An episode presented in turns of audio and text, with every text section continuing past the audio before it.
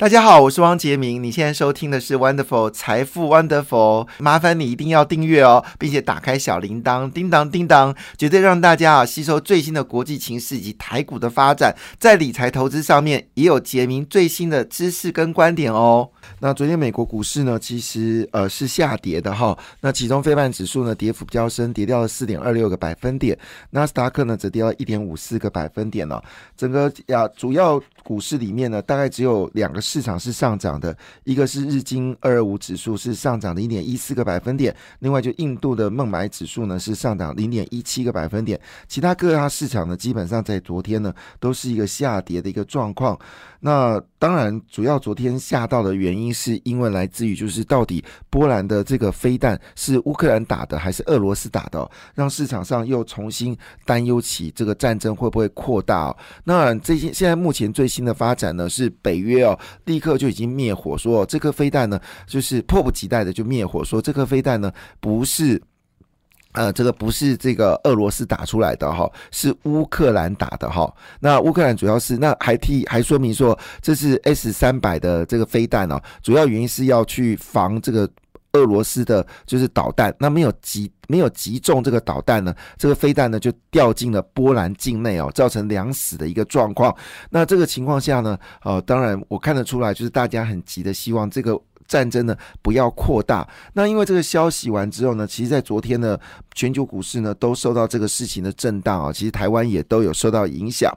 那昨天为什么美国股市下跌呢？其实是主要有两个因因素啊。第一个因素呢，就是美国公布了就是最新的零售数据哦，那非常好。那这个零售数据呢，原本市场预估呢是增加一个百分点哦，结果出来结果呢是增加了一点三个百分点啊，一点三个百分点。那市场又担心啊，那美国消费力这么强，会不会又加速升息呢？其实这都是。火花了，大概市场已经估计，就是整个终点利率呢，应该是四点七五到五点二五啊。这是旧金山联邦准备银行的总裁叫 Daily 哦，他就是戴利，他就说一句话说，其实应该比大家预期来的低哦。最早呢，有些分析师认为美国这一波的升息很可能会到百分之六。我听到这数字是有点吓到。如果你真的百分之六的话，那你十年期的这个贷款利率很可能就要到九趴十趴了耶。那那。那这些美国民众怎么受得了？哎，这个利息很高，从原本你只有百分之四的利息，一口气飙升到百分之十，等于是 double 再 double 的一个这个债务。所以我说，美国联准局不是要去掐死房地产，它只是要让房地产降温。所以呢，这个说百分之六是有点夸张啊。那现在说法是比较偏向是趋近百分之五。好，那。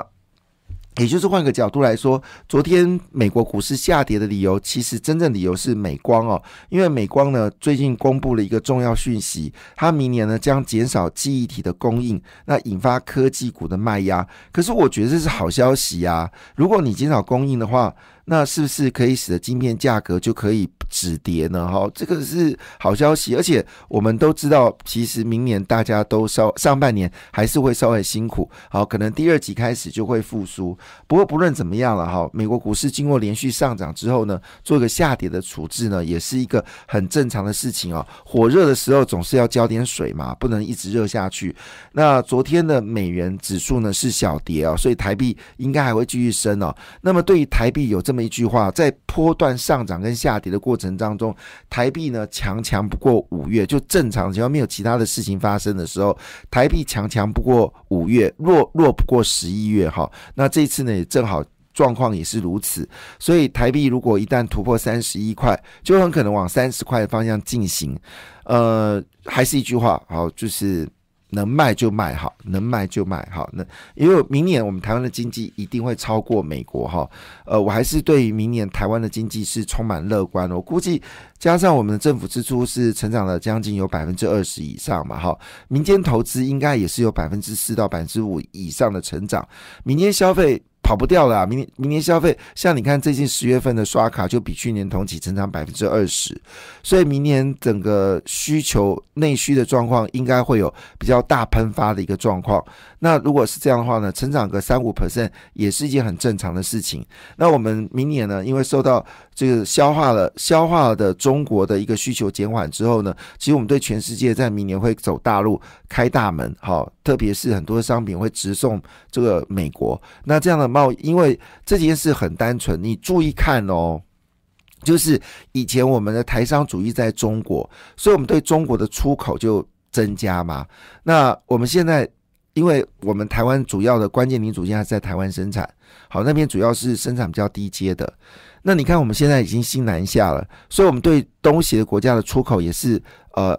二十 percent、三十 percent 增长，那未来我们台湾很多的厂商会去美国来设工厂，那更不用说我们对美国的出口一定会增加嘛，所以贸易顺差的扩大也是一个必然的趋势。那这里面大概又会造成另外三到五个百分点的增长，所以我估计啦，明年我比较乐观，至少是四点二到四点五 percent 的一个增长，跟我们主技术说的可能不一样。主技术认为明年只有百分之三的增长，我们就来看看啊。那当然，在这个情况之下。我们也不要过度悲观哦。今天台股来说，一定会受到美国股市的一个震荡。可是我相信有更多人他正在等待下跌，因为这一波来的又快又猛，一下子是大涨了将近有一千呃四百多点哦，可能想上车的都来不及。那可以在这几天哦下跌的过程当中呢，多少补一点哈。那最近台积电呢，呃，已经开始这个呃，又更多的所谓的自然人来买进哦，现在股东是越来越多。那昨天的欧洲股市受到波兰这个事情有吓到，其中德国股市下跌了一个百分点哦，那法国股市是下跌了零点五个百分点，英国比较。淡定啊，是下跌零点二五个百分点。好，那当然在这个情况下，大家还是关心哦，在台股部分有没有什么重要的讯息来发生呢？确实哦，那么台股呢，似乎有越来越多有趣的事情正在发生当中哦。我们现在还是从权证的角度来做这个整理哦。那权证呢，基本上还是对于南电、新兴跟锦硕是比较呃乐观的，所以呢，新兴呢这个。最近的选择权角度来看呢，啊，还是一个往上走高的格局。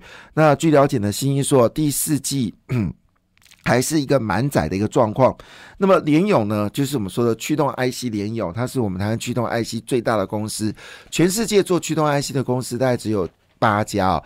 那基本上 每一家都是跟台湾有关系哦。台湾是驱动 IC 的王国。那么中国也有做驱动 IC 的，但是没有像台湾这么厉害。那嗯，主要的观点还是在 OLED 的一个驱动 IC 是具有竞争力的。好，到底是怎么回事呢？好，原来啊，美国系美国的伺服器龙头客户平台啊，明年就要推出了，渗透率呢会持续的一个走高。新兴呢是为该平台唯一的载板供应商啊，所以有望带动大客户的订单来回流。那当然指的就是指的就是我们说的。英特尔的 Eagle Stream 哈，还有超维的 Geno 伺服器的平台都已经导入到市场了，所以对于星星来说呢，这是大单是非常肥的哈。那我们知道今年四月份的时候，这个英特尔的执行长来台湾的时候呢，就拜访两家公司哦，一家公司呢就台积电，另外一家公司就星星哦，就可以知道星星的重要性有多大了哈。另外就是联勇，联勇这一波呢也是跌势非常凶猛，大概是打了将近是三折到四折的。股票那最近已经开始回升了。那新兴这方面呢，已经发表了一个讯号，他说呢，基本上所有的手机库存呢，在明年第一季呢，就会修正到正常水准，未来晶片叠加空间是非常小。另外一部分呢，就是 OLED 的驱动 IC 呢，已经价走个价格呢相对稳定哦，所以呢，基本上它的毛利率也会趋向稳定。富邦投顾就说，驱动 IC 呢下行周期跟获利的下修呢，其实已经到了尾声哦。明年手机营运股点讯号会加更加的明显。那以联勇来说呢，它过去的本益比哦，大概是六到十二倍，那现在是属于比较低的，好像联勇的本益比现在大概只有六点多倍嘛，哈，那。呃，本益比最低的是那个呃天宇，好，它本益比就四点五倍哦。其实我们台湾一堆电子股的本益都超低的，所以我昨天有跟大家讲说，如果你真的不知道买什么股票的话，你可以考虑哦买高股息的高股息的这个 ETF。昨天有个朋友就说啊，像技嘉、维新啊，它本益比就五倍，五倍的概念是什么？就是你今天买完之后五年回回本。五年回本呢，意思说你买了一百万的那个。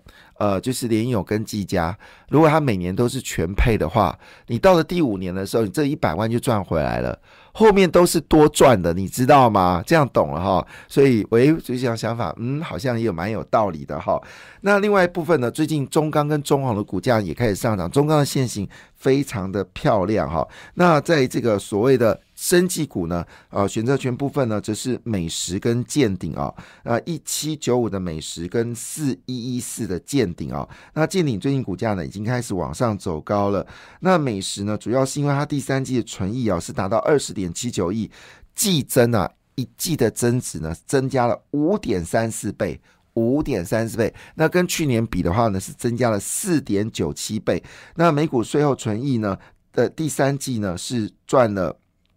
七点九七元哦，那么前三季呢是大赚了十点九六元哦，那还有一季，所以今年的获利呢是很可能会上看到十三十四元。那现在股价呢还在持续的走高，这在选择前部分呢比较明显的几档股票。那当然呢还是有坏消息啦，就是美国美西港口的货运呢创下两年来最冷哦，十月份的运量一口气大减了四十五个百分点，明显的看出来就是零售商呢它基本上。不再进新货，他要消化库存。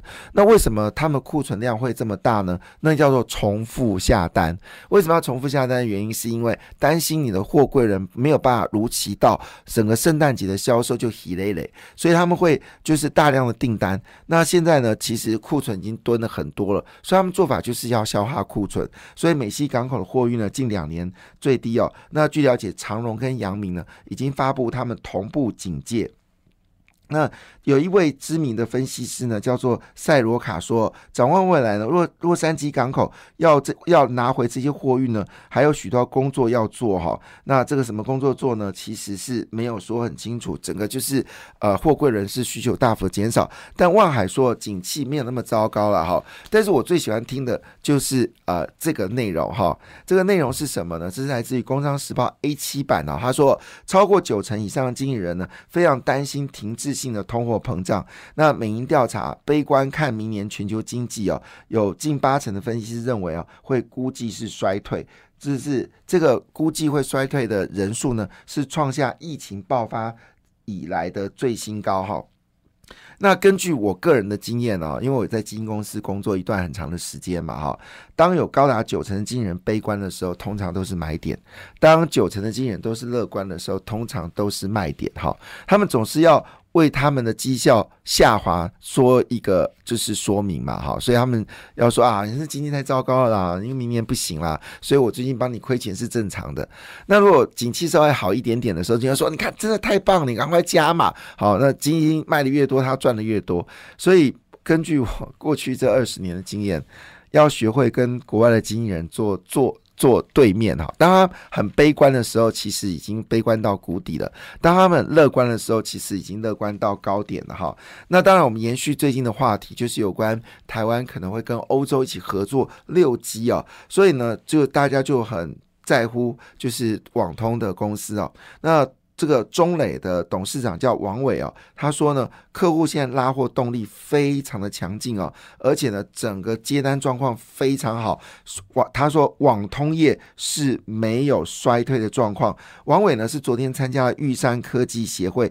与李国鼎科技发展基金会共同举办的二零二二年国鼎论坛，那人才高峰会说一句话说，那以目前为止呢，其实业绩很好。那中磊呢，第三季公布的营收呢，年增率是高达六十五个百分点哦。那如果以税后诚意来说的话呢，那么季增是高达一点八九倍。一点八九倍哦，这是有关中磊的部分。那因为最近呢是这个呃台积电的供应商，昨天普遍都是跌下来的嘛哈。但是呢，我觉得这跌下来你千万不要被吓到哈，因为呢事实上整个台积电的资本支出呢还是在持续增加。杨基就说他已经签了三十亿元的大单哦，杨杨基工程哦，那。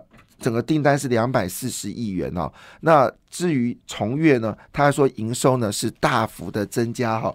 那光阳科呢，它整个产业非常的好，提供大家做参考。感谢你的收听，也祝福你投资顺利，荷包一定要给它满满哦。请订阅杰明的 Podcast 跟 YouTube 频道《财富 Wonderful》。感谢，谢谢 Lola。